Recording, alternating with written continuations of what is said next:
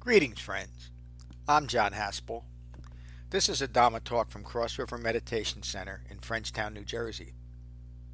If you find benefit from this talk, please support the restoration, the preservation, and the presentation of the Buddha's Dhamma with your donation at becoming-buddha.com. Thank you. Peace. All right. So I hope everybody is having a auspicious day, auspicious weekend with uh, John, our brilliant teacher, and Matt, our chairman of the board, and we're uh, we're sort of setting it setting it up for you know the, the, rest of these talks that we're going to have that are in really brilliant structure. Uh, John does such a good job of that, and I noticed with this particular sutta, it's it's always fun to see how well your teacher knows you, and especially within teaching context, he he gave me one where uh, I'm not going to be able to break it too apart too much, which is I, I, like I like where he was going with that, and in fact, he's showing me how to practice restraint in teaching the Dhamma. So uh, I hope all of you can see that here. This is very. Um, you know my teaching methods well, Kevin. Yeah, this this is a very straightforward description um, that the Buddha is going to give uh, of what he experienced in the Nagara Sutta. And John introduces that in his words. And I'll read that uh, briefly. Because in the Nagara Sutta, the Buddha describes what he awakened to, his, his, the phenomenon, as we described, becoming rightly self awakened. You know, the, the context is that the Buddha was well well educated, well taught, came from a life of abundance, and he chose to um, relinquish that, and he chose uh, the the ascetic path for for a number of years in his life, and he came back to the realization that both of those were extreme views, and his awakening occurred in the middle of that, and in the Nagara Sutta, John's words, the newly awakened Siddhartha Gautama, now a Buddha, explains the path he discovered and then taught us taught us as the path to becoming free of ignorance and becoming rightly self-awakened. The Buddha's words from the Nagara Sutta. In this way, I saw a timeless path be traveled by the rightly self-awakened ones. And what is this timeless path traveled by the rightly self-awakened ones? Think we I think we all know that. It's a rhetorical question. Just this noble eightfold path. Right view, right intention, right speech, right action, right livelihood, right effort, right mindfulness, and right meditation. And the Eightfold Path is the fourth noble truth.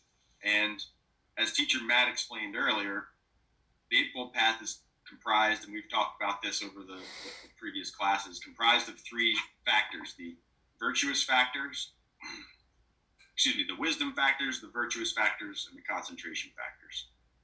And if we look at those, those sort of impart on us how we are to think in the wisdom factors, how we are to act in the virtuous factors, and how we are to practice in the concentration factors. And this overview that the Buddha is going to give that will follow here, the description of the Eightfold Path is, is complete. And he also describes the four foundations of mindfulness, which we've started to go into. And he also is going to touch on the four states of jhana. So it, it, it also flows into that. You know, the Eightfold Path is the, is the framework for how we think, how we, we're going to control our mind, or we're going to, I don't want to say control our mind, but self control is an aspect of the Dhamma.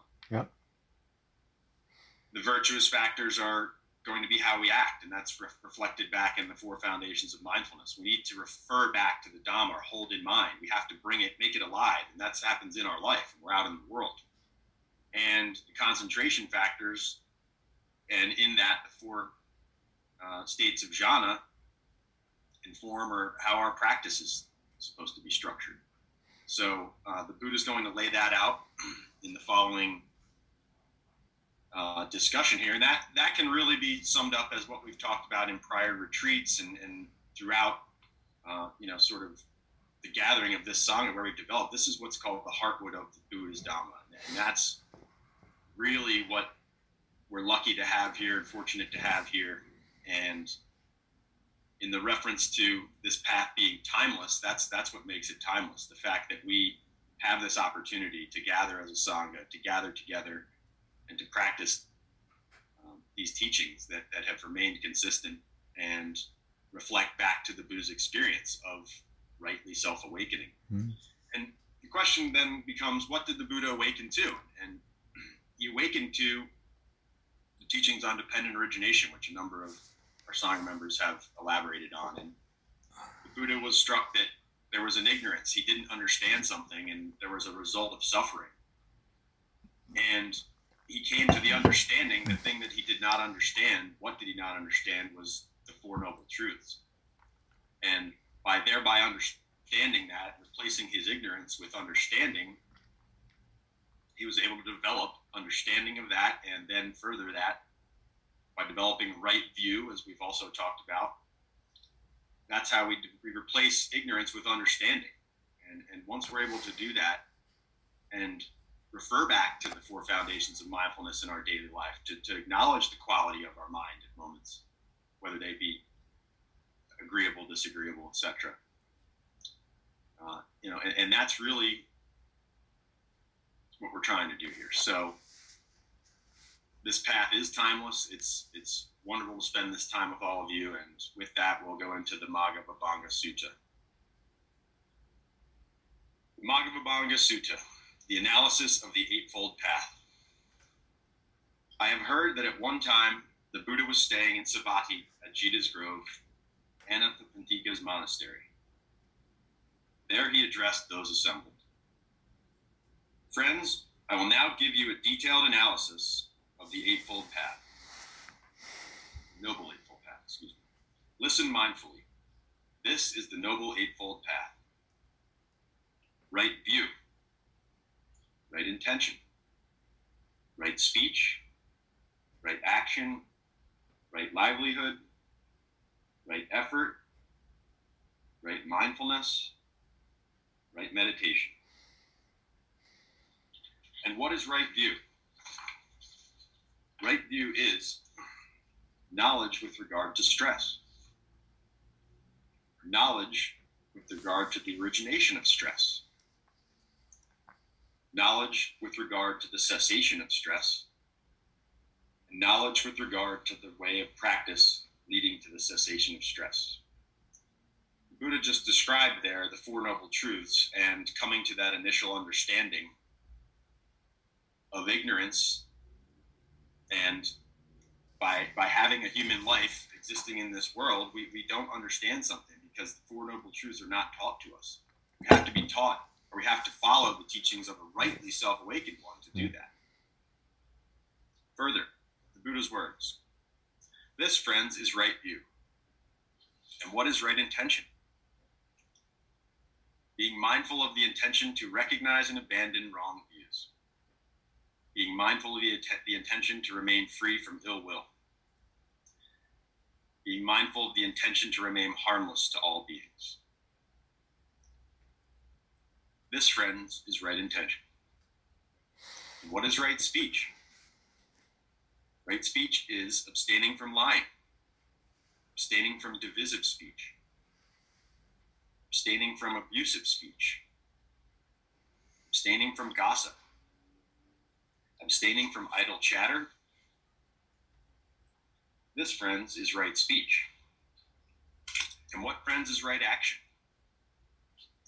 Right action is abstaining from taking life, abstaining from taking what is not freely given, abstaining from sexual misconduct. This, friends, is right action. And what is right livelihood? Right livelihood abandons dishonest livelihood. Right livelihood is honest livelihood. This, friends, is right livelihood. And what is right effort? Right effort is effort developing the skillful desire and ongoing persistence to avoid unskillful qualities that are not present. Right effort is effort developing the skillful desire and ongoing persistence to abandon unskillful qualities that are present. Right effort is developing the skillful desire and ongoing persistence to establish skillful qualities that are not yet present. Right effort is effort developing the skillful desire and ongoing persistence to end confusion and to increase the full development of skillful qualities that are present. It's a, I know that can sound confusing. Uh, it's really just describing the process of fabrications. You know, that, that's what we've described, you know, sending them, clinging to the past and craving for the future. That, that's sort of a description there. This, friends, is right effort.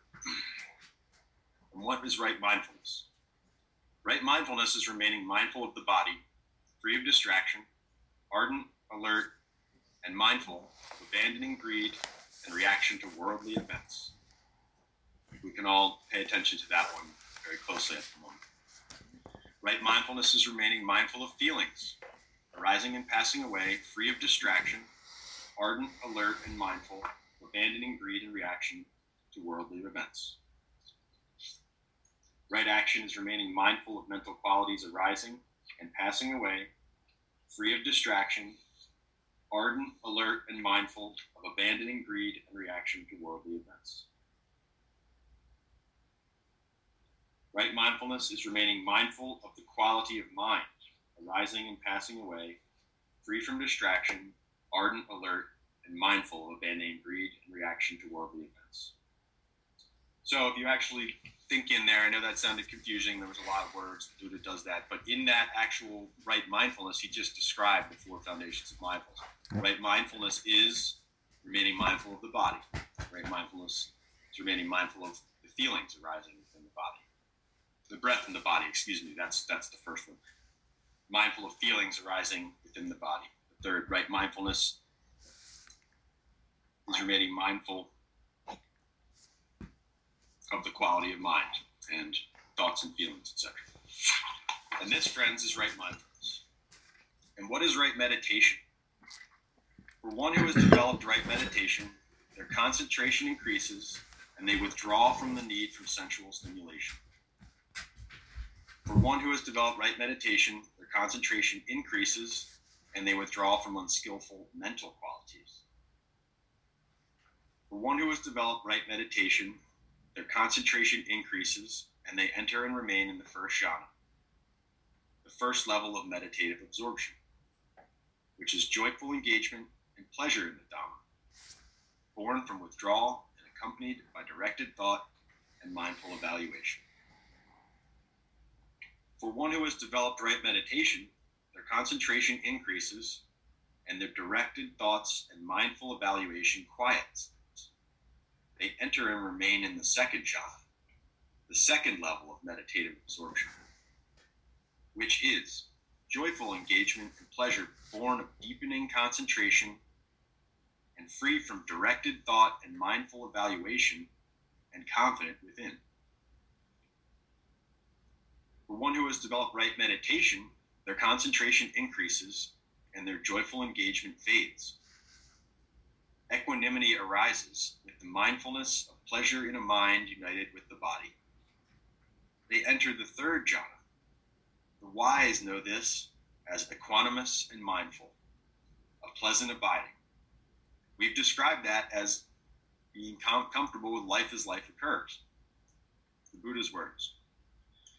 For one who has developed right meditation, their concentration increases, their mind rests in equanimity, Neither pleasure nor pain have a footing. They enter and remain in the fourth jhana. Their mindfulness and equanimity is pure, free of wrong views, rooted in ignorance of Four Noble Truths. This, wrong, this monks is right meditation. This is what the Buddha declared. Those were gratified and delighted with his words.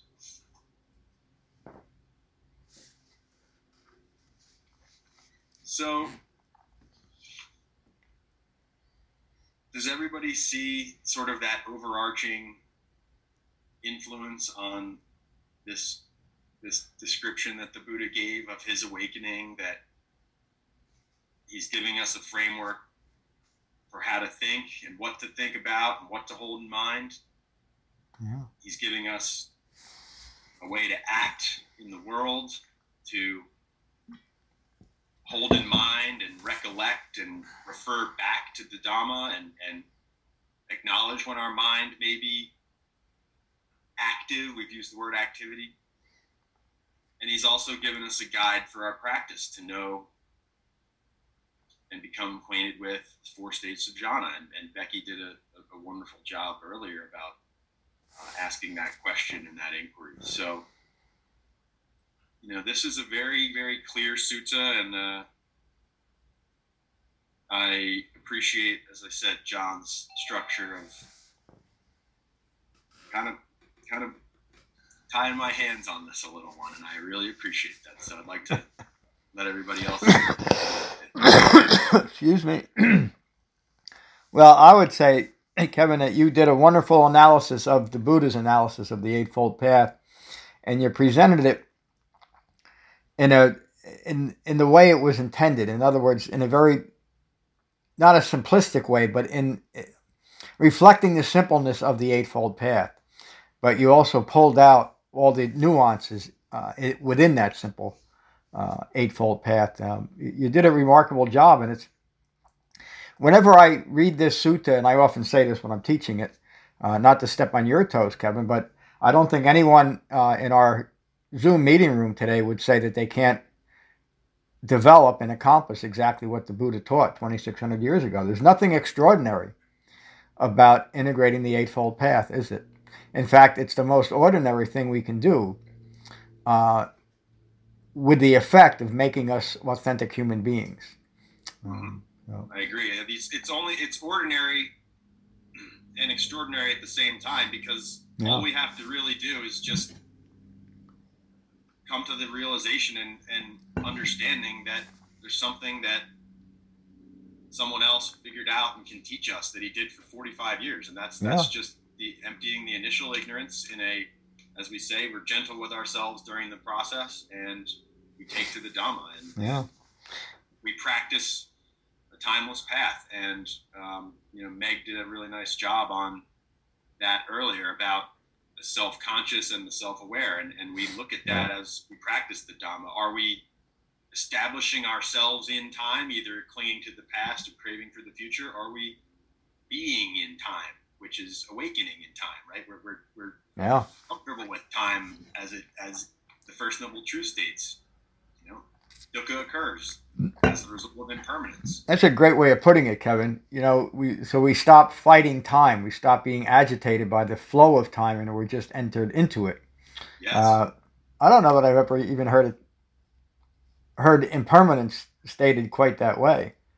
You know, because time does time. Time is the tension in our lives, isn't it? it yes, we're, we're, we crave and cling for it to be anything more than what yep. it is. It's just time. We don't. We we're we're we clinging. We're clinging to the past, which is a fabrication, and we're concerned about the future, which is also a fabrication. But they both relate to the unfolding of time, but the lack of control. But you also mentioned what the Buddha teaches us is if we want to control time, we have to control our thinking about time. And again, that's just what the Dhamma does as we develop. Right view. Right yeah. View.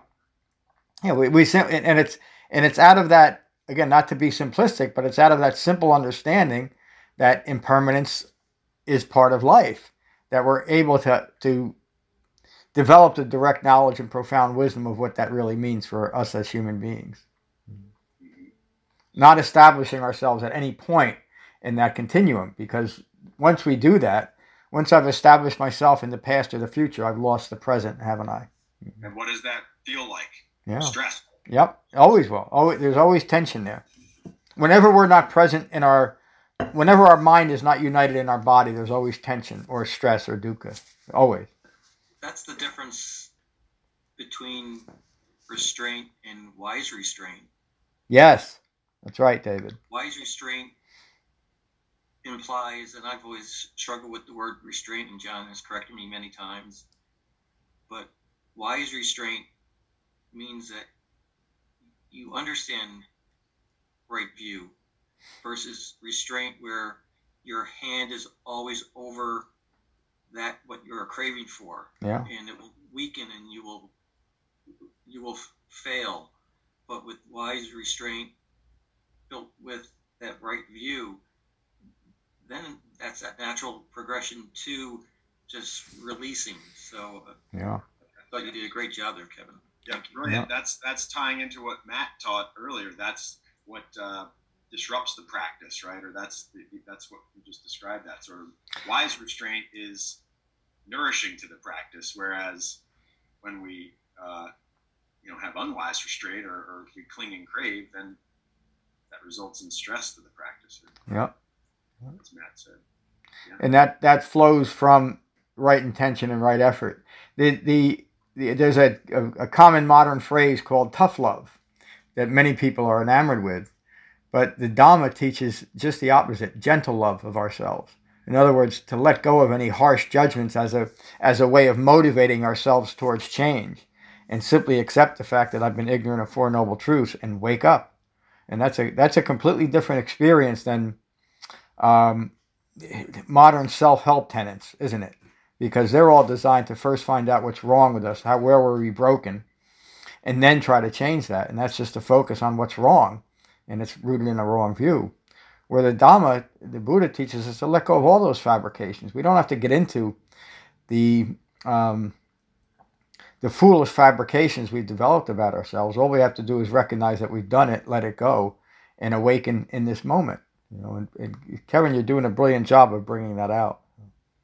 So we'll go around the room if you'd like. Uh, we'll draw a number. Why don't we start with Teacher Matt?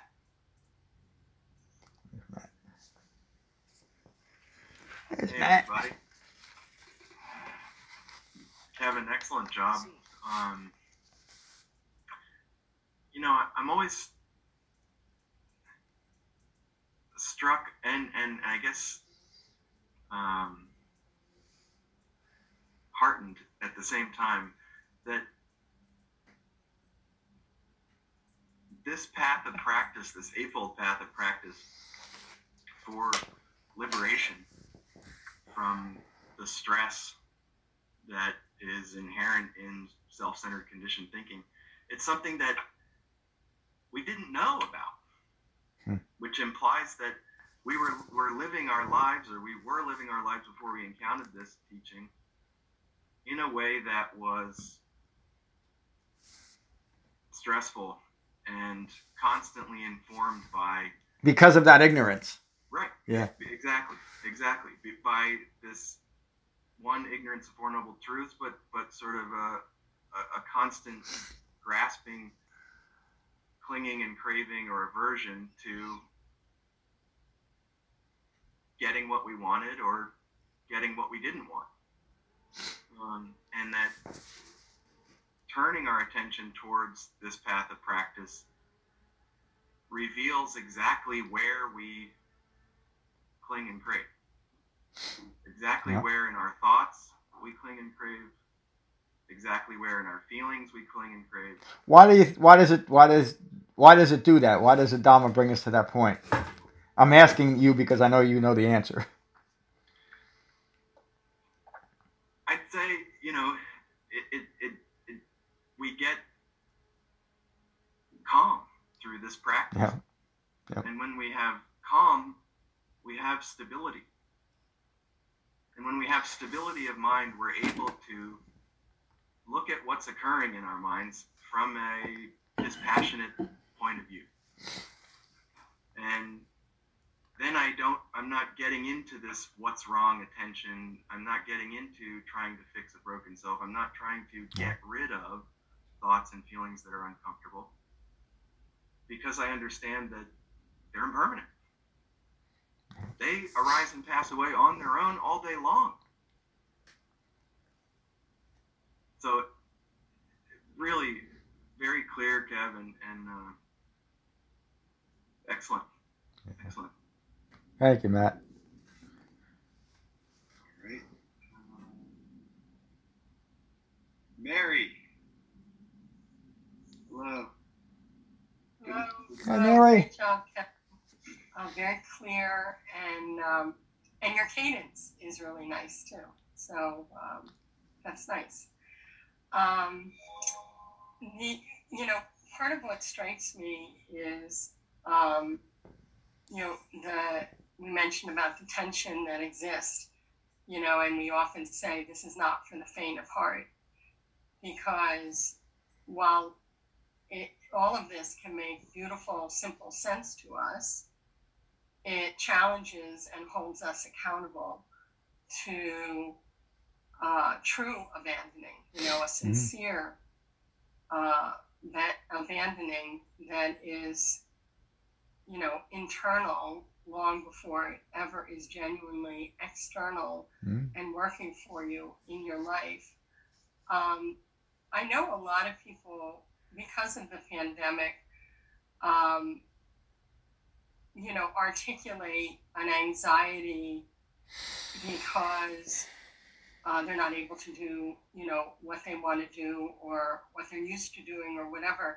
And it's not lost on me, and I think this came through one of my daughters. It's not lost on me that to live the Eightfold Path is to live a very ordinary and mundane life, and to the removal of clinging and craving, um, living in the present moment takes you out of oh, I wish I could be there, or I wish I could yeah. be on a sandy beach right now, but they're not letting me, or you know, whatever it is, and and acceptance or lack of acceptance of the ordinariness um, can provoke its own anxiety. Yeah. And so uh, this isn't easy, right? And it's in those touch points and um, awareness and learning that we can walk away from it and say, this this isn't giving me what I want, right? Because I still have this uh, passion, and it's getting to the point of dispassion where you can really start to um, abandon the um, the fabrications, the the things that are preventing you from living easily on the eightfold path. So um, those are the thoughts that that were uh, brought to my mind, and I thank you very much, Kevin. Great job. so much, Mary. Thanks, Mary. Let's go to Karen. Hey, Karen. Hi. Hi, Karen. To you. Hello. Thank you so much. Um, as usual, I don't think I have anything specific to share. Uh, other than it's. Much you, know, you just share so much good We're so happy to hear. Thank you. I am grateful. Grateful for all of your wisdom. Much appreciated. Thank you for joining us, Karen. Sure. Mike. Mike. Hi, Kevin. Hi, everybody. Oh. Mike or Julie, you were on camera first, Mike. So that's hi, Julia. Do you want to go first? No, that's okay. Okay. Uh, I like I like the uh, I like the way you approach this. Uh, I paid close attention to it. It made a lot of sense to me, and um, all the pieces fit together. And I, I, again, I like the way you laid them out. Uh, I just want to go a little further. Uh, like when the Buddha has, says, uh, uh, in this way, I saw a timeless path to be traveled by the rightfully self awakened ones. And what is this timeless path traveled by the rightly self awakened ones? Just the Noble Eightfold Path. Just that simple, right? Mm-hmm. Not so.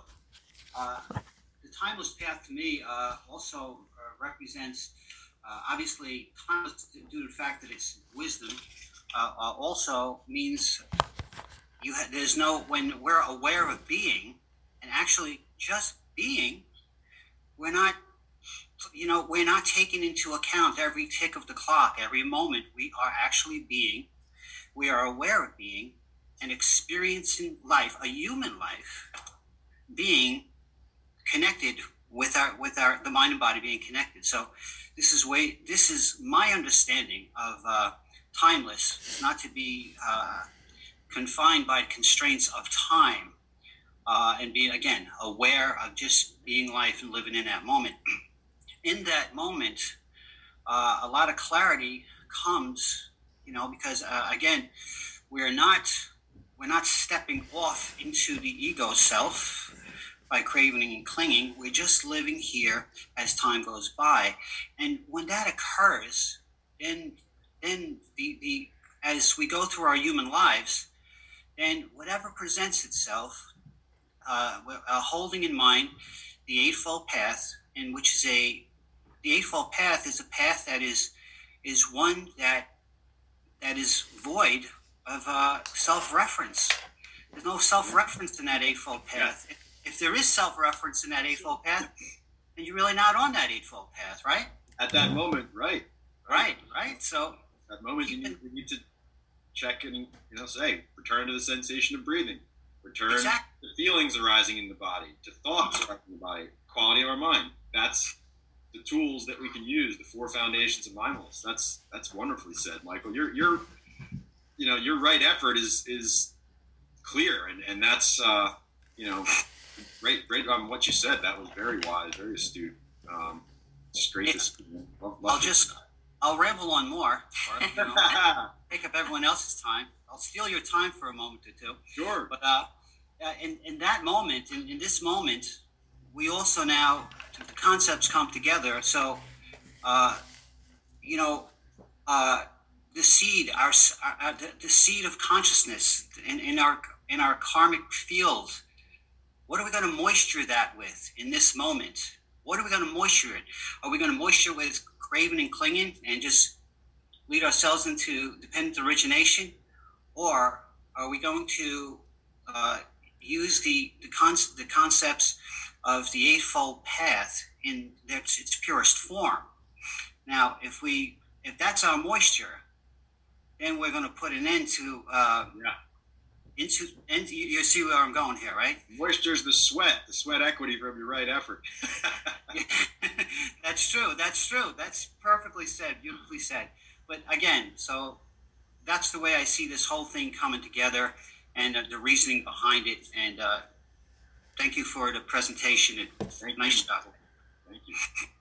Michael, the uh, the the light in your eyes and the joy in your face as you're describing the Dhamma is remarkable.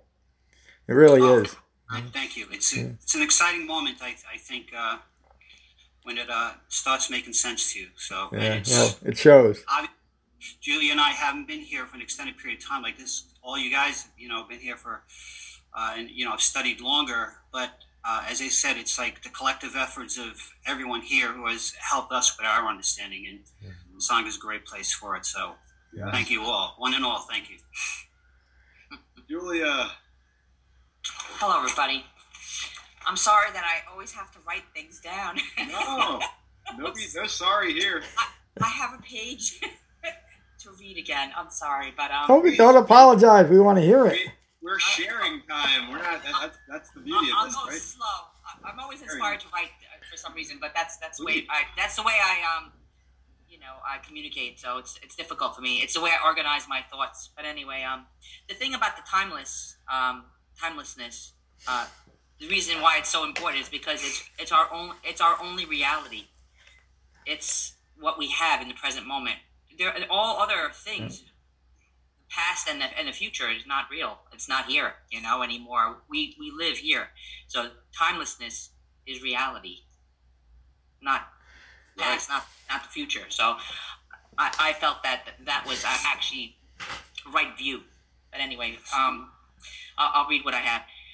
In heightened wisdom, the faculty of penetrative understanding is augmented, in which we understand things as they truly are the emergence of the ego self in an environment of impermanence, causing suffering and confusion that is not personal. This understanding of emptiness and impermanence, one can abide in single minded concentration, free from self referential views. What remains is viewed as what is seen is only seen, what is heard is only heard, and what is cognized is only cognized. So, understanding impermanence and emptiness is extremely important. That's comes from heightened wisdom and is is oriented in, in right view. Right view provides the perspective for practice, right intention the sense of direction. This is further developed in heightened concentration, which brings equanimity and dispassion needed to develop wisdom. Right view is the guide for the entire path. It governs our thoughts and our actions and our complete orientation of our existence. It releases us from all fabricated conditioned thinking to experience profound emptiness and be present. Right view is interwoven in all aspects of the Eightfold Path. We have to start with this view to seek and to take up the practice of deep meditation. Through right meditation, concentration matures, the eye of wisdom is open, and the mind is free from bondage. Able to dispassionately, moment by moment, as life unfolds, live. The path begins with right view and ends in right meditation, where the mind is free of wrong views rooted in ignorance of the Four Noble Truths. That's what I wrote. That's my inspiration from from Oh, reading that- that. Well written. Beautiful. Uh, you in the in the beginning there, I heard you so eloquently describe the three marks of existence. Uh, you know that that shows such a level of understanding, and within that, I even heard something that I talked to teacher Matt about that from this position at the moment where I'm sitting, uh, to hear you speak about the governing principles is really touching to me because that's a that's something that we went through uh, one of the classes that I was uh, fortunate to lead, uh, and to hear that that that I, I you know that that's just hits me in a place where I don't even know how I have words at the moment. To hear the understanding come back to me is uh, that's a quite a privilege to hear that. So that is special and beautiful. Thank you very much. For sharing Thank you very much. uh, we'll go to Becky. Hi, Becky. There's Becky. There's Becky. Hi, everybody. Hi, Becky. Hi. Thank you, Kevin. That was, I love this sutta because it's so, it's like so straightforward. You can just read the directions here. Yes. the thing about the thing about the the Dhamma is as you as you revisit it over and over again, you realize that every single word is important. Mm-hmm. Yes. I mean, how many times have we heard the Eightfold Path is the timeless path? Until today, I never really paid attention to timeless and what timeless means and how um, Julia so beautifully described what timeless means and what living in a timeless existence can be. Um, it's uh, it's really amazing. It's it's really amazing. And the other thing I just wanted to say is that Mary, you are so wise. I love to listen to what you say. It's it's always right on, and I'm always find that I'm I'm thinking, oh, Mary's just saying exactly what I was just thinking. so thank you. Very nice. And the other thing I learned from the Sangha today is this this uh, this idea of of Megs, which is self consciousness versus self awareness. I think that that was a brilliant enlightenment to point that out. I didn't it, it taught me a lot really about myself in that moment to realize that self-consciousness is really coming from an unskillful place. And uh, self-awareness is a much better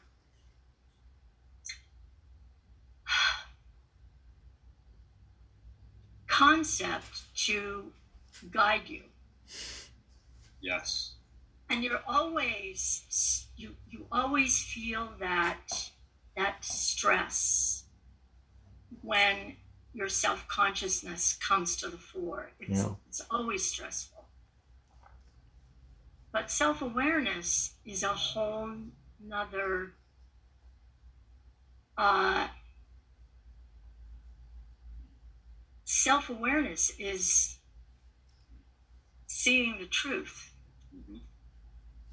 Yes. And seeing the truth is what we're trying to do. And Yes. Yes. Seeing life as it unfolds and seeing the truth about who you are and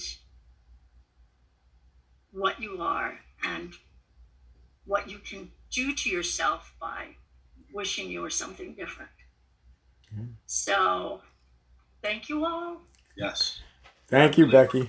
That was Thank beautiful, you. Becky. Yeah, I. I agree that um, you know that that really was a profound insight that uh, Meg shared with us um, because you know it really points to what the Buddha is trying to help us understand through this path and through the teachings on dependent origination that we are not our fabrications. We are not our fabrications. They are they are they are constructed in ignorance and in a, in a need for things to be different, right? To, to establish that self at some point in time, Yeah. as opposed to being in time, life as life occurs. It's a it's a that's a vastly different understanding and framing, and you, you express that beautifully, and, and we all have uh, in sharing that. Let's go to Josh. Are you awake over there? Sorry. I am awake. We got golf to watch. Finally! We'll watch the golf later. So Well, thank you, Teacher Kevin, for the Sutta. I apologize for going out. I, I forgot. I'm to plug- joking. I was joking. I forgot my uh, to plug in my computer after this morning session, and uh, John uh, recommended that we practice right speech during this uh, uh, retreat. I did. And uh, I learned the other day that a part of right speech is noble silence. So I'm going to practice that. Thank you. Well, that's it's uh, great to have you here, Josh. And I would say that if you're not going to practice right speech, you want to take noble silence. I'm going to do some speaking for you because if I uh, do recall, you, you you were at our last online retreat, and your right effort has been exemplary and remarkable Yeah. in since then and and you know it has touched all of us and your practice and your, your inquiries and your questions and you know you, you are just uh, an inspiration to me personally and, and to all of us i think so The whole uh, Sangha. just just it's it's just so great to have you here and uh, thank you so um, let's go to meg aloha Hey, Meg. Aloha.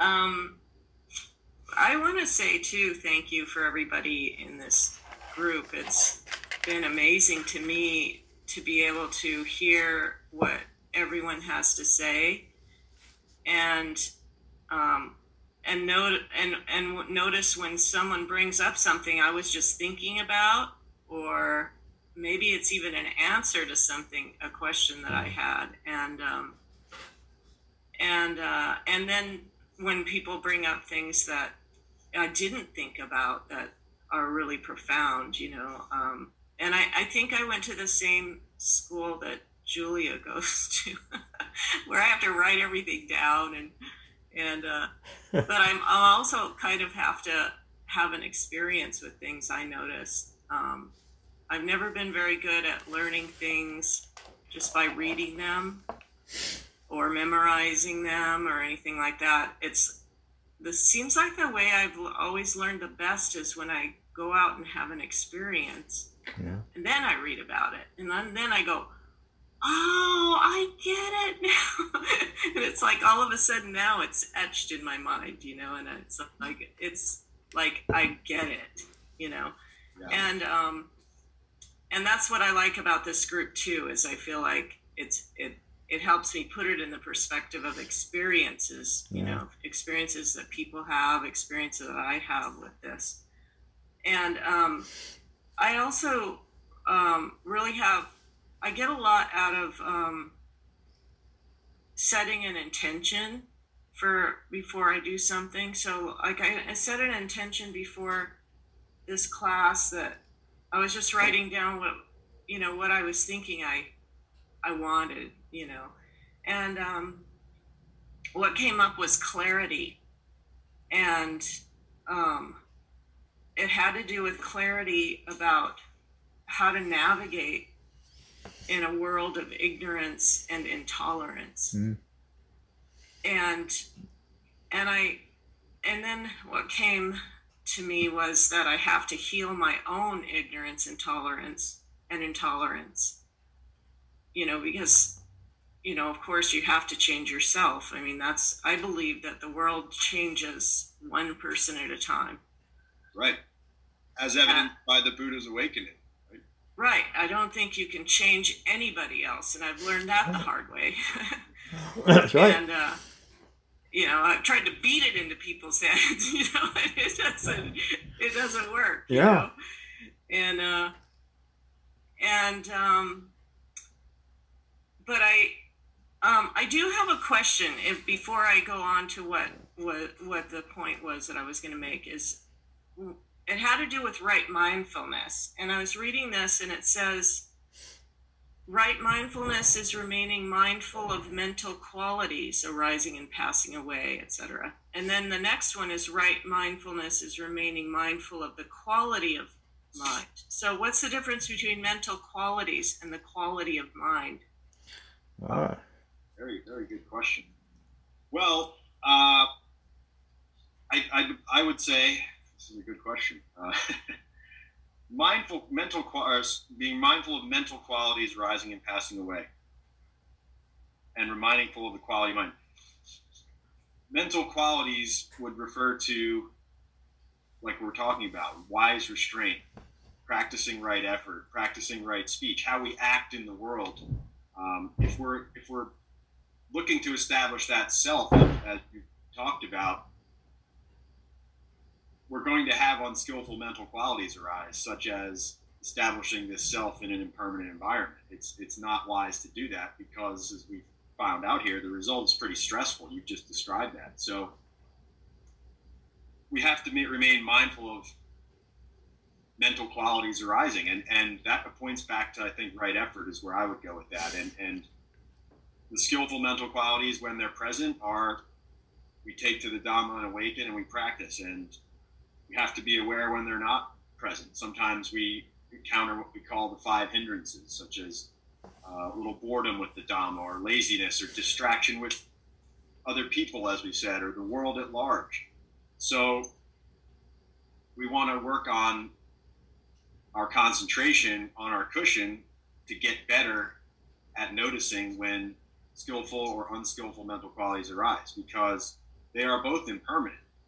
Um, what we do through our efforts is to practice to cultivate that calm mind state and become more familiar with it. So, uh, you know, what we get into the Dhamma, we get out of it. So we're going to be more calm if we practice more and, and we hang around a sangha such as this one. If we tend to associate and maybe practice or hang out with people that are being unskillful, some unskillful qualities may enter our mind from that association. So it really speaks to, I think, the practice and what we develop in our own minds on our cushion and really, really getting to know that, getting to know your own mind. And John's described that before. We really become comfortable with our own mind and comfortable, as we've talked about in this talk, about how time passes and rather than being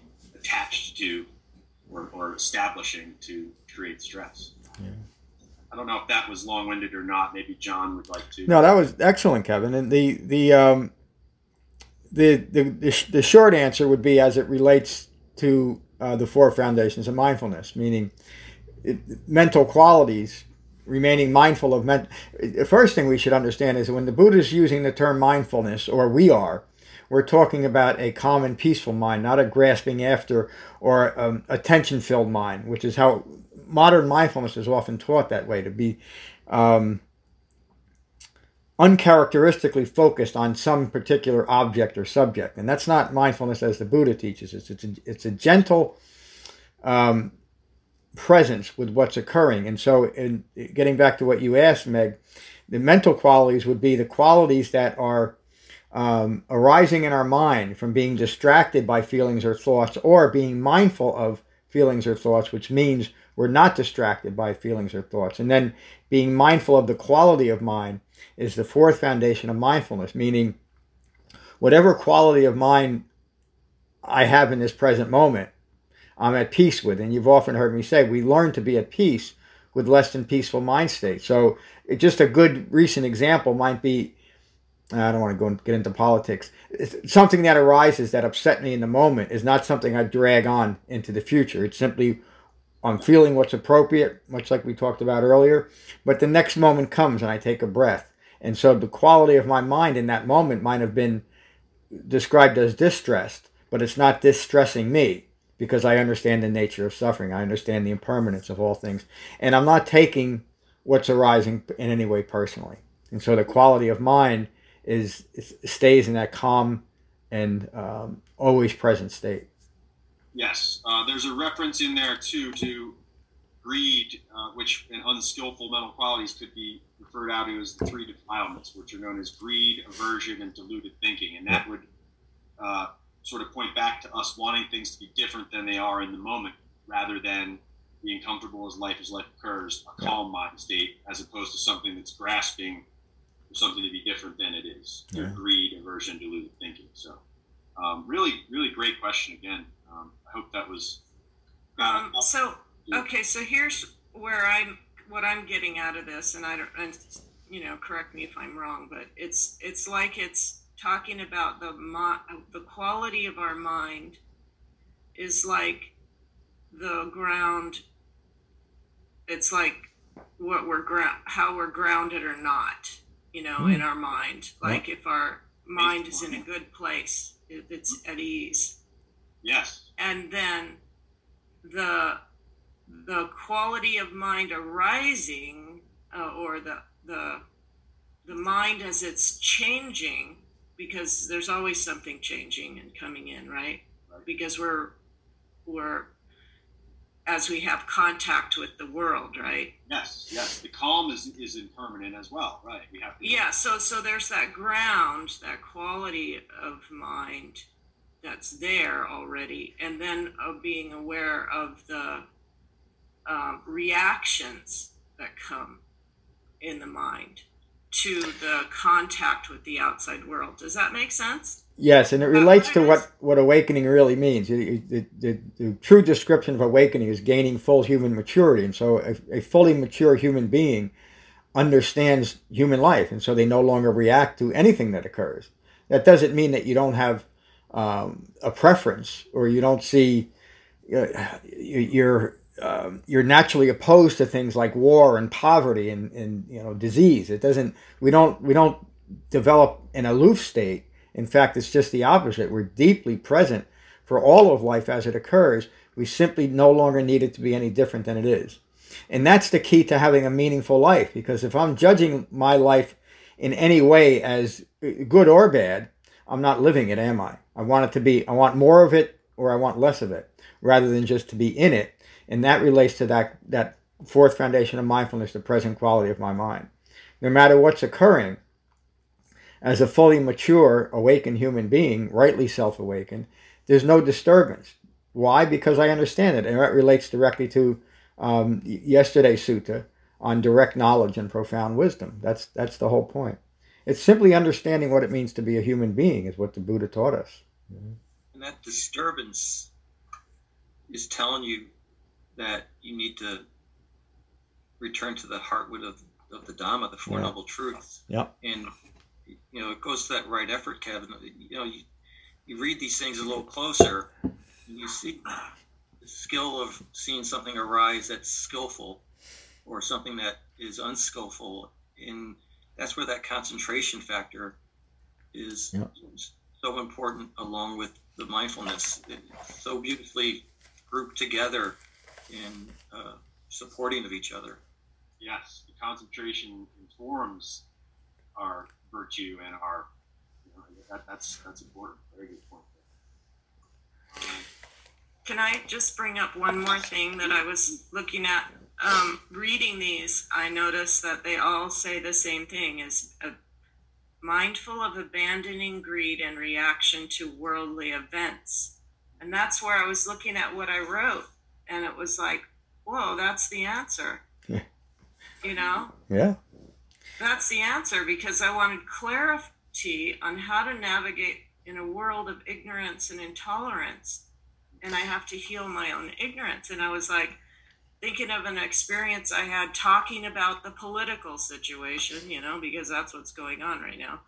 And, uh, you know, how you start getting upset about things. And I, you know, at one point I said to my sister, you know, you know, well, these are like the most interesting times that we're living Yeah. in. Yeah. She goes, wow, really? it's like, how can you say interesting? Nothing like it in my lifetime. But it's like, it's really is. If, if like, if you fast forwarded, you know, a hundred years and look back, you'd be going, wow, how interesting what everybody was going through. But Yeah. but then but then i was reading this going well that the key i think to being able to do that because it wasn't really easy for me to come to that conclusion you know but i when i said it i felt better Yeah. and, and i thought i think it's because i'm not grasping after what i want if i want a certain outcome Yes. you know And and, then- that's the greed Yeah. Another way of saying that is not taking anything personally, and that's key to the right Dharma. not taking it personal and Yeah. not grasping and clinging after something i think i want Yeah. you know Yeah. I think all of us could have a long list of things we wish were different in the past year.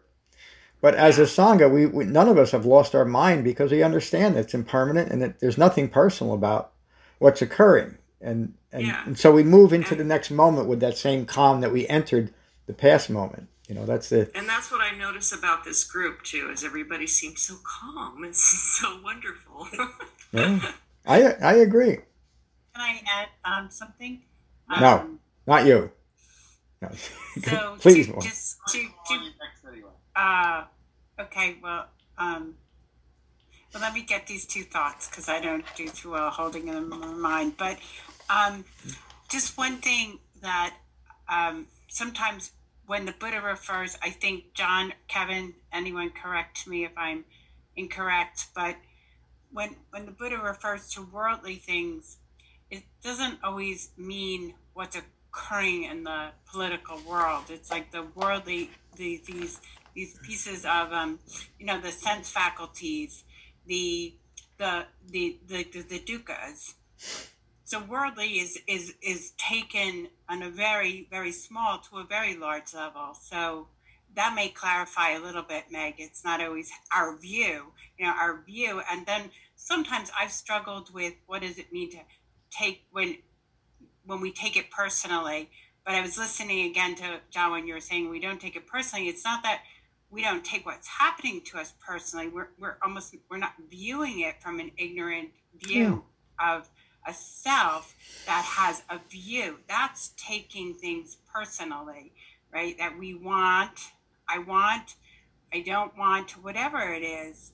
That's the personal ignorant nature that this that now I've become attached to this view as me and this view cannot be me because this view is impermanent it is stressful it is it, it's not self um so is that don or kevin anybody want to correct any of that No, no, no. You're right, and it's it, it, it and it's all things. I mean, it's worldly events. Of course, is not just politics. Worldly events is, you, you know, there's a there's a hair on my chocolate babka. a Reference to Seinfeld.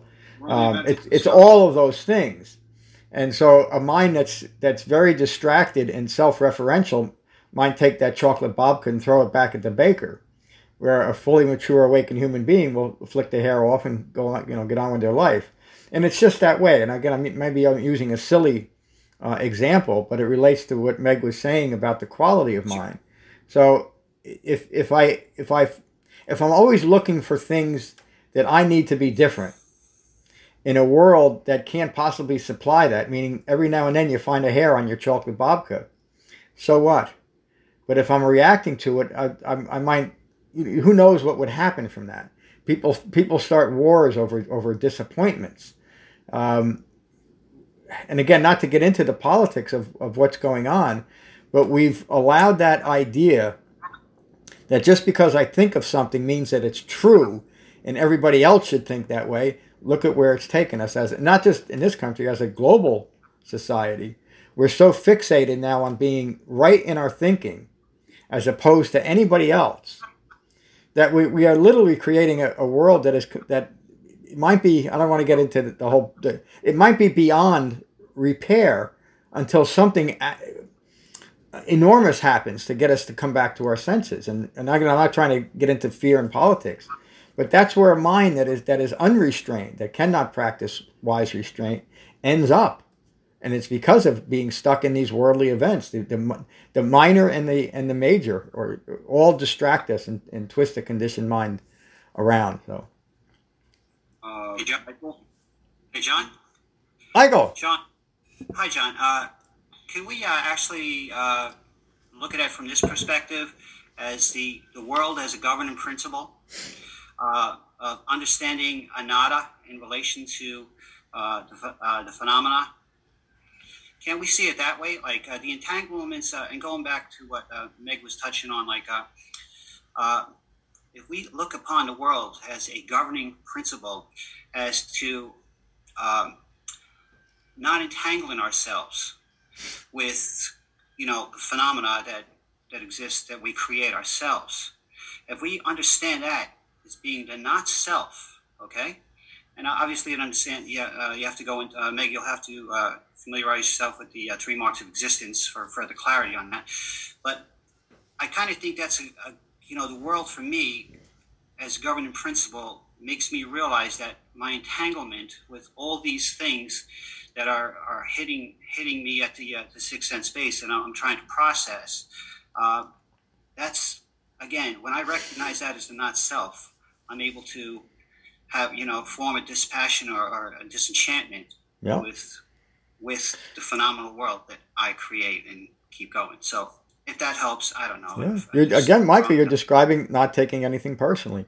We're gonna after we go through the Truth of Happiness structured study, which is starting next week. Uh, we're going to do our 36 week uh, Truth Vipassana uh, study into the three marks of existence, a 36 week class. So I think you'll get a lot out of that. Let me get to Tom. I know you've been. Sorry, can I just fit? Can, I, will do. I, I was commenting on Megan, then I'll I'll make this very brief. I promise, because I was initially I wanted to talk about the timeless piece, which thank you, Kevin, so much. I thought that was also brought yes.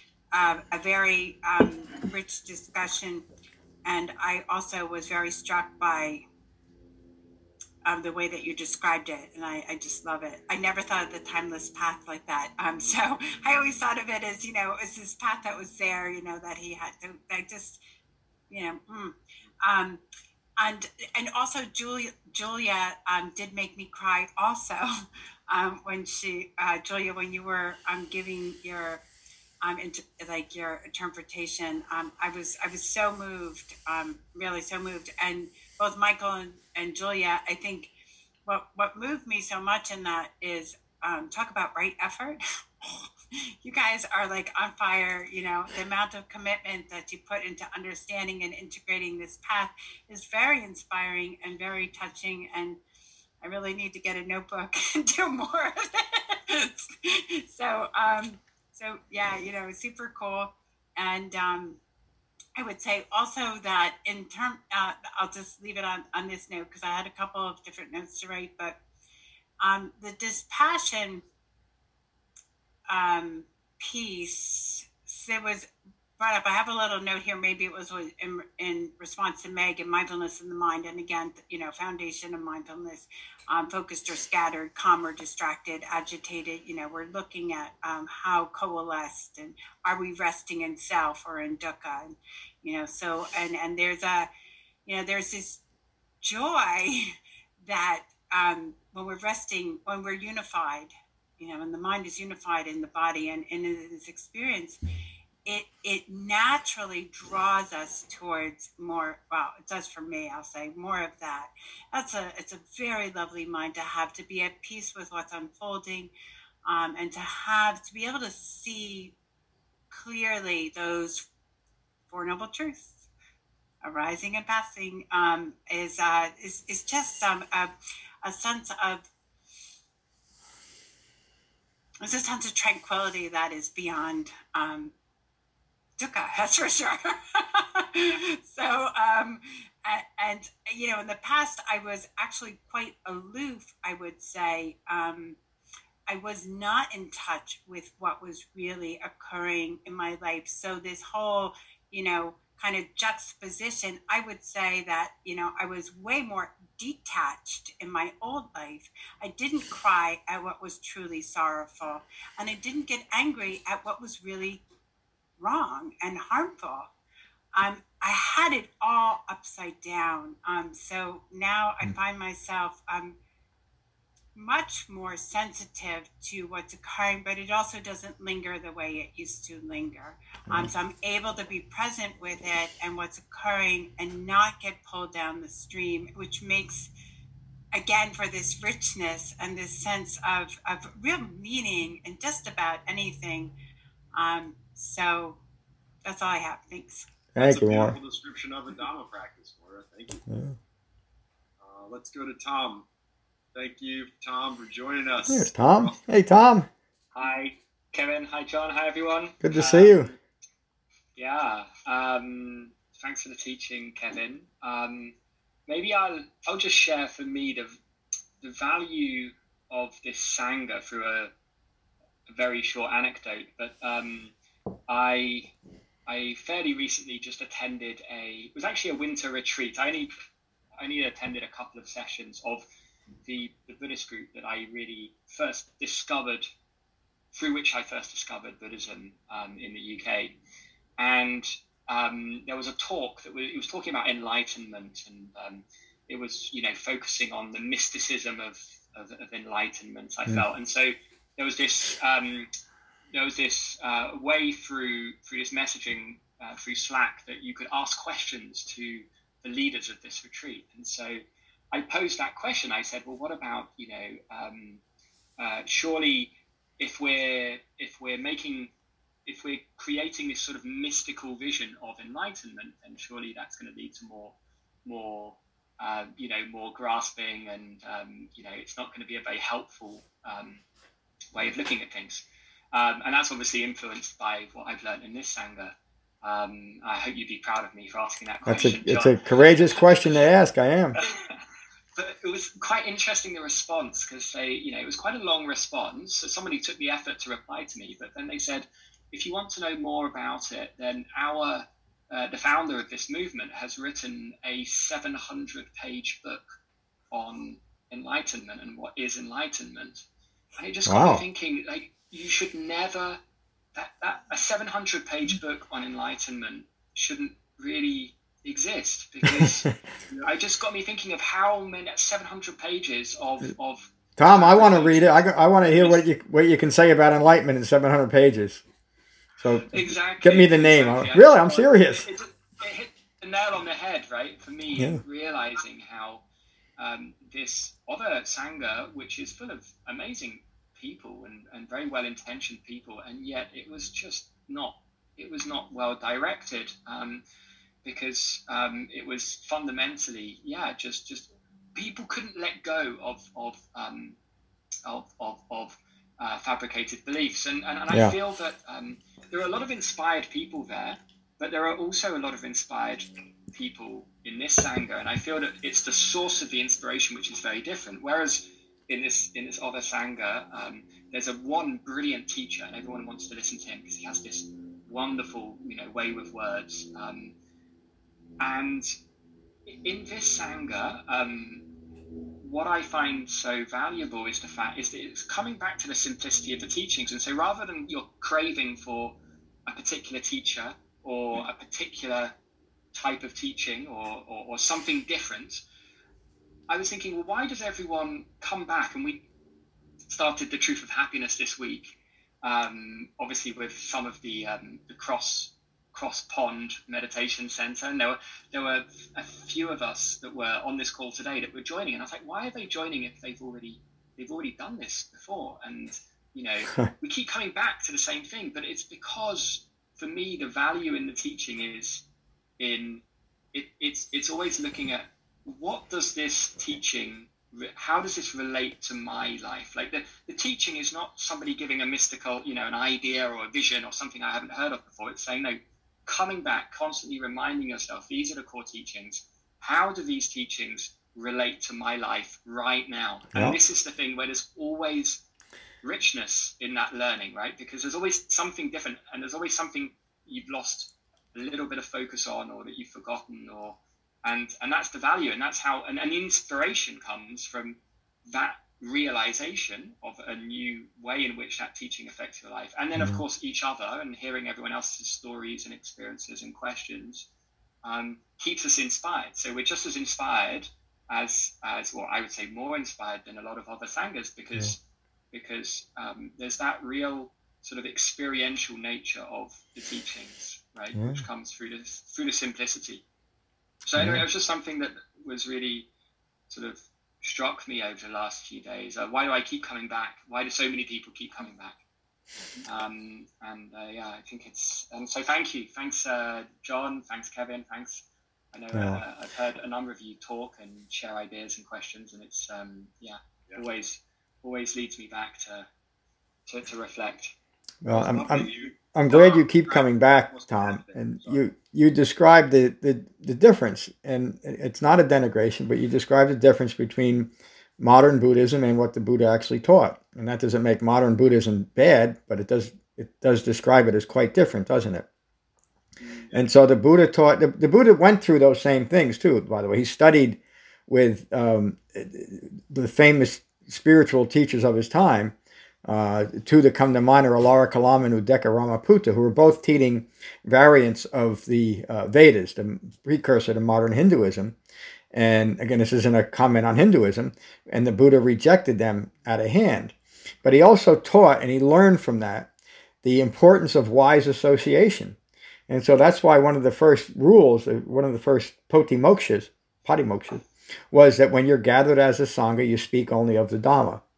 So we cut out all the rest of that magical, mystical stuff that we might want to fall into uh, because it's such a convenient escape, too, isn't it?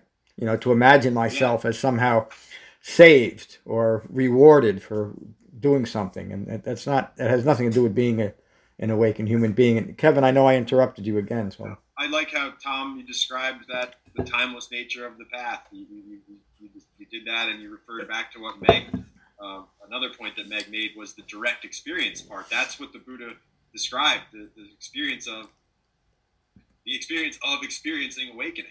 He's he's in the Nagara Sutta and the Eightfold Path. That's that's what we have to do. Directly experience it. It's not abstract. It has to be experienced and lived. You have to live yeah. your life with it as the framework. Yeah. Beautiful. Thank you, Tom. Tom, Tom, if you don't have yeah. time to read a 700 page book on awakening, check out the Arhat Sutta awakening in a single paragraph. it's linked on the homepage of the website. So. All right, Precise and then get to work and actually do it. All right. Yeah, and, and get on to it. yeah, teacher Jen. I know you've been sitting there. I want to get to all of you. Hey. I don't want this to go Yay. on Hey Jen. Hi, everybody. This is fun. This is fun. This is a good, good class. Um, okay, so I didn't take notes. Julia, I like I'm just are you writing you're writing this stuff like on the fly? like during class? Girl? Oh man. Sometimes. Sometimes I, I had to do my homework like ahead of time, but I, I That'd be illegal. But anyway. Um okay, first of all, love this sutta. I feel like I'm coming back to an old friend. Um mm you know, early, early on, you know, recall hearing it and probably during the the truth of happiness, um, which is when I entered the stream. my first go around. I think I've been through it four times now.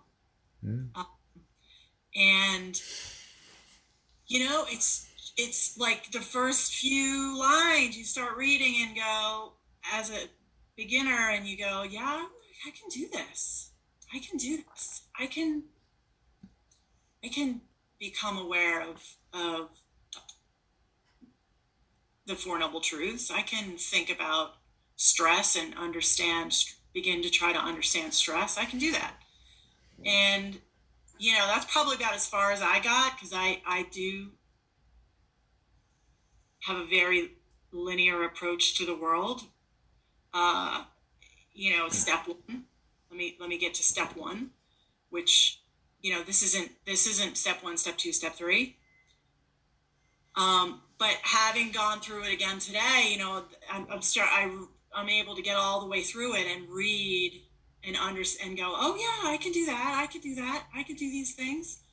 So um, it was nice to come back to this sutta. That's number one. Number two, um,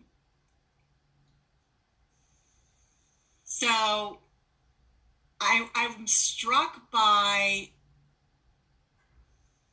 your the way that you teach Kevin is just perfectly the middle way to me because of your gentle approach, but also your your meticulous, no nonsense approach um, of just get to it. And this sutta, so yeah, so I do think that this sutta was perfect for you because this is real, real clear, real cut and dry, and the way that you taught it was just very compassionately. That's all there is, guys. with the program, start going. Yeah. Um, and then the third thing that I wanted to say was, I mean, there's a million, there's a million things in this conversation that that struck me that I was, I'm really enjoying. So I, I don't want to take up any more time, but um, I forgot what the third thing was. my brain. So I guess I, I guess I'm done. You can. Well, if you remember it in the next few minutes here, let, let us know. Yeah, I, I have to interject here. Josh told me a couple of weeks ago, maybe a little bit longer, that, that Kevin has a radio voice. You really do. You have a. Am I supposed to put a bag over my head then? That's what I thought. Well, no, I'm going to say I, I have a I have a face for radio, but you got a voice for radio. So. Uh, I remembered. I remembered. I remembered. That. Okay, go ahead. Linear time is yes. a construct of our minds. We understand mm, right. linearly because of the way our minds work. Mm-hmm. It is actually not linear.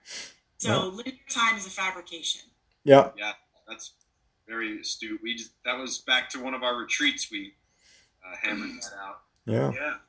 One of the first. Yeah. Yeah, yeah that was a while ago. Another um, great discussion. You, uh, Ram and let me get. To, I want to make sure we get to everybody, not take up too much time. Ram and Larry and I think we have David left. So Ram. All right. Uh, All right. Thank you for this. Okay. Uh, yes, uh, absolutely.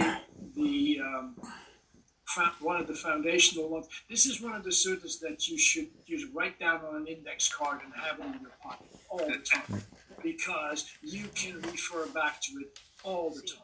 It is it is that, and and, and you you put it out just the right way because this is what it is.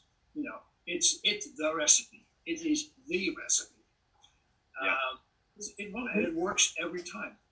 Um, I wanted to because of all the discussions about uh, uh, timelessness and time and, and timefulness. Um, it's wonderful that that we're we're really on, on the same page here on, on this uh, subject because of that um, that line here, uh, this timeless path. Uh, in, in a lot of other um, Buddhist traditions, this is used to put the, the Buddha in some grand lineage of, you know, eons going back to uh, Buddhas before and eons coming of, of future Buddhas. Yeah. And, you know, it, you're in the weeds once you get in that, in that direction. Yeah. Uh, what we, you know, the, the understanding that we have here of that particular line is, is perfect. Yeah. Uh, the second thing I wanted to um, kind of um, unpack a little bit is uh, my, my old nemesis, the, the virtuous factors. Uh, John remembers from, from the beginning that I came to the, the Sangha that I had a really hard time with that word Yeah. because I'm a recovering Catholic, and and that word just just just you know got my niggers in a twist. Um, Sorry. About that. not your knickers, mine. Um,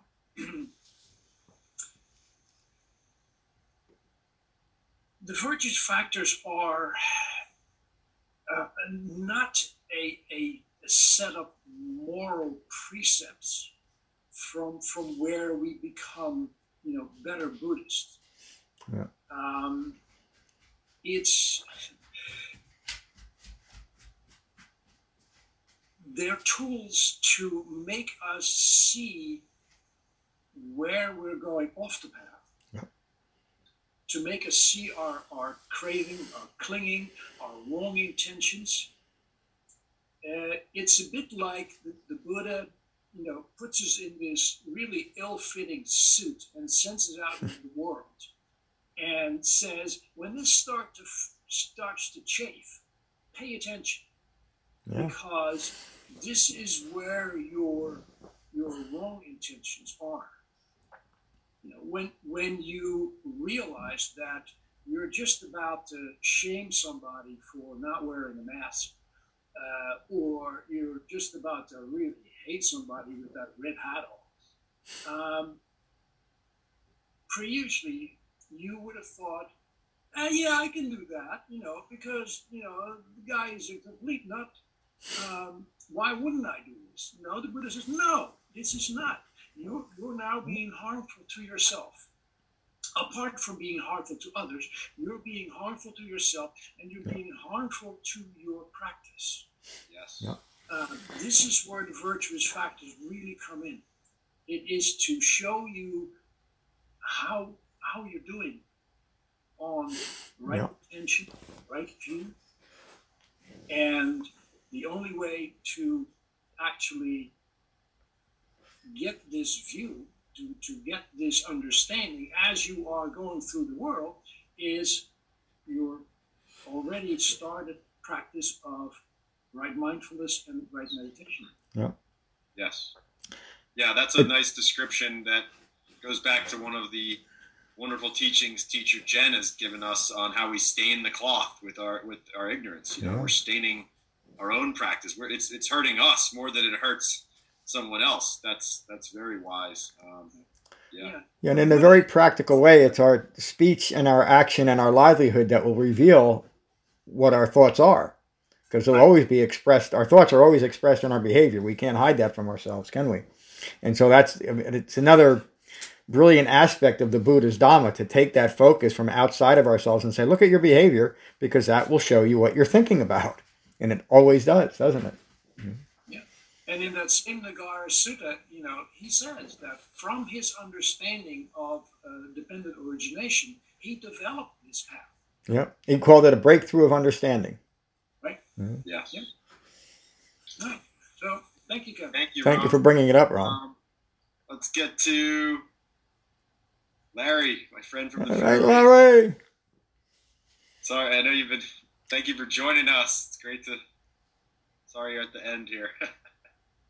Yeah, thank, thank you. Uh, it's, uh, it's, it's, it's real. I mean, this was such a pleasant surprise. I was pulling into my garage down here, and uh, I, I had just gone to the art supply store to buy some uh, materials, and uh, I was fully anticipating coming in and getting to work. and uh, and and instead I got this text message that uh, there was something happening in about five minutes, and uh, so um, to, to to to be engaged in uh, something other than idle chatter, which is what this is, is just so enriching and uh, yeah, just just really is is making my day.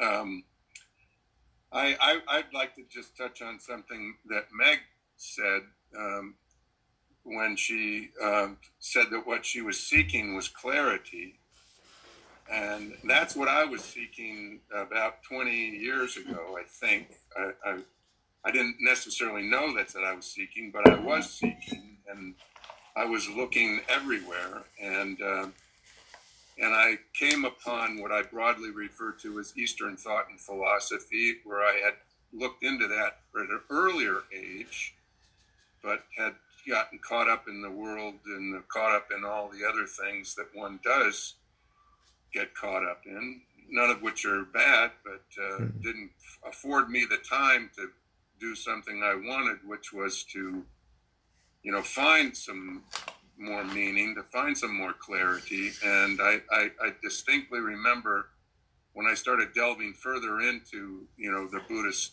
the Buddhist teachings and the Buddhist writings and the, the wonderful literature that one can obtain on it. That's exactly the word that I used to describe what was happening. Everything made perfect sense to me. It was so clear. And my ongoing effort to seek more of that uh, led me in a lot of places until I came across several years ago uh, some website with the words cross uh, river meditation on them. And as I started digging a little deeper into that one, I, it became readily apparent to me that here was a place of, of immense clarity and simplicity and purity in the teachings. Hmm. And so I, I, was very, very fortunate to, um, to, to, to contact John and to then go to the first retreat. And, uh, mm-hmm. and, and now I just want to apologize for my early uh, departure from the last retreat and not getting to properly say goodbye to so many of you. Um, but I, I, had an appointment uh, on, on Lake Michigan that I didn't want to uh, didn't want to be late for. But I but but I was blessed in this sangha by by having uh, during that that that retreat uh, Jennifer hmm. and Matt and Kevin teaching teaching me, and as much as I miss John's presence and John's uh, insights and uh, and whatnot. It was it was uh, such a beautiful, beautiful thing to be there and and watch another evolutionary sort of page hmm. of, of of of this of this sangha of ours. And uh, so I, I, uh, I just going back to this specific uh, going back to this specific, you know, I, I, I too love the simplicity of it, the sort of summer, summarizing everything you, you, I cannot read these things too too much. Um, just like other things that I'm engaged in, I, I, can read and reread, and I always, always find something, in, in, something I didn't get have get out of it before, and have the benefit of going around in this circle and hearing other observations, you know, deepens that too. So, you know, thank you to to, to one and all of you, and I, I just. Uh, I, I just want to say is also sort of a nice, beautiful piece of synchronicity because this morning I was doing some of my readings, and uh, and I just want to share what I read this morning. I'll summarize it real. I won't read the whole thing because it was a little lengthy, but it starts off with our friend in a place called Savatthi, as they as they most frequently do, and and it was this it was this what I that I read this morning. It was that. Uh, uh, it was that uh, several months later, when the Buddha was again at Savatthi, and then it goes on to say that this this time the awakened one not only presented the edifying aspects of the doctrine, but also warned the apostates that there was no better or more comprehensive protection against suffering in the world than the threefold refuge in the Buddha, the Dhamma, and the Sangha. Yeah. And then there are these verses that he then reads to them, and they're all quite lovely. But I'm just going to go right to the end because you know how repetitious they can be. But but but but um, he says, "He who takes in Buddha Dhamma Sangha his refuge, who sees with right wisdom the fourfold noble truth of suffering, its cause, and its transcending." And the noble eightfold path which to the stilling of all suffering leads, he finds a refuge that is safe, a refuge that is final. Going to such a refuge leads to freedom from all suffering. And you know that that's um, that's what that's what uh, I'm. I guess I think maybe I'm seeking. We're all seeking is this is is the end of the, the end of suffering and this four noble truths points us to it. And with the help of of uh, of, of you today, Kevin, you know, it, it, it we're, we're I'm doing it again. I'm reminded that the root cause I was told early on in this whole journey of mine, the root cause of all suffering is ignorance. And it is ignorance of what? It's ignorance of, of, of this of these of the four noble truths. Yeah. It's ignorance. It's ignorance of of, of not uh, of not uh, of not pursuing the eightfold path. And uh, um, I, I, just I guess the last thing I just want to say is that I know one of the I think it was the retreat before last when we were focused on noble noble uh, silence, but but really on on right speech. And and then I think John reminded us that right speech is not just the absence of those things like wine and idle chatter and gossip and so forth, but is also, you know, it, you know, is also has that listening component into it. And since that time, I've been trying to uh, cultivate a little more of that um, in in my life and, and and listening a little better and trying to understand others' points of view and not be so quick to share mine and my opinion and what we were discussing earlier about wanting to be right, which yeah. is what's what's what's which is what's aggravating so much today, as John said a few minutes ago.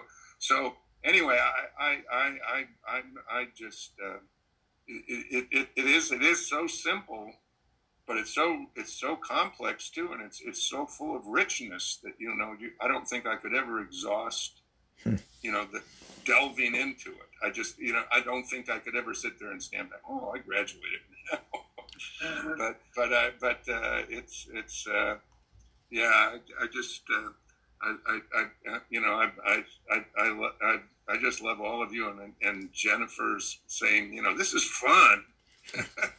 is, is is is is is so true too. So anyway, um, good to be here with all of you. And Great uh, to see you again. Yeah, thanks so much, Kevin. Thank you for joining us, Larry. The um, the talks from our previous two sessions are posted on the website already if you have time and you want to catch up.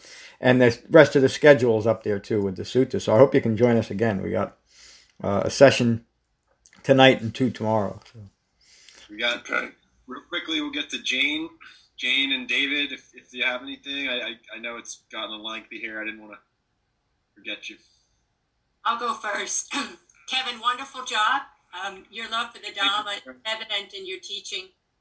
I just want to say, I feel like I've been truly immersed in the Dharma, literally from all of your, what everybody has shared.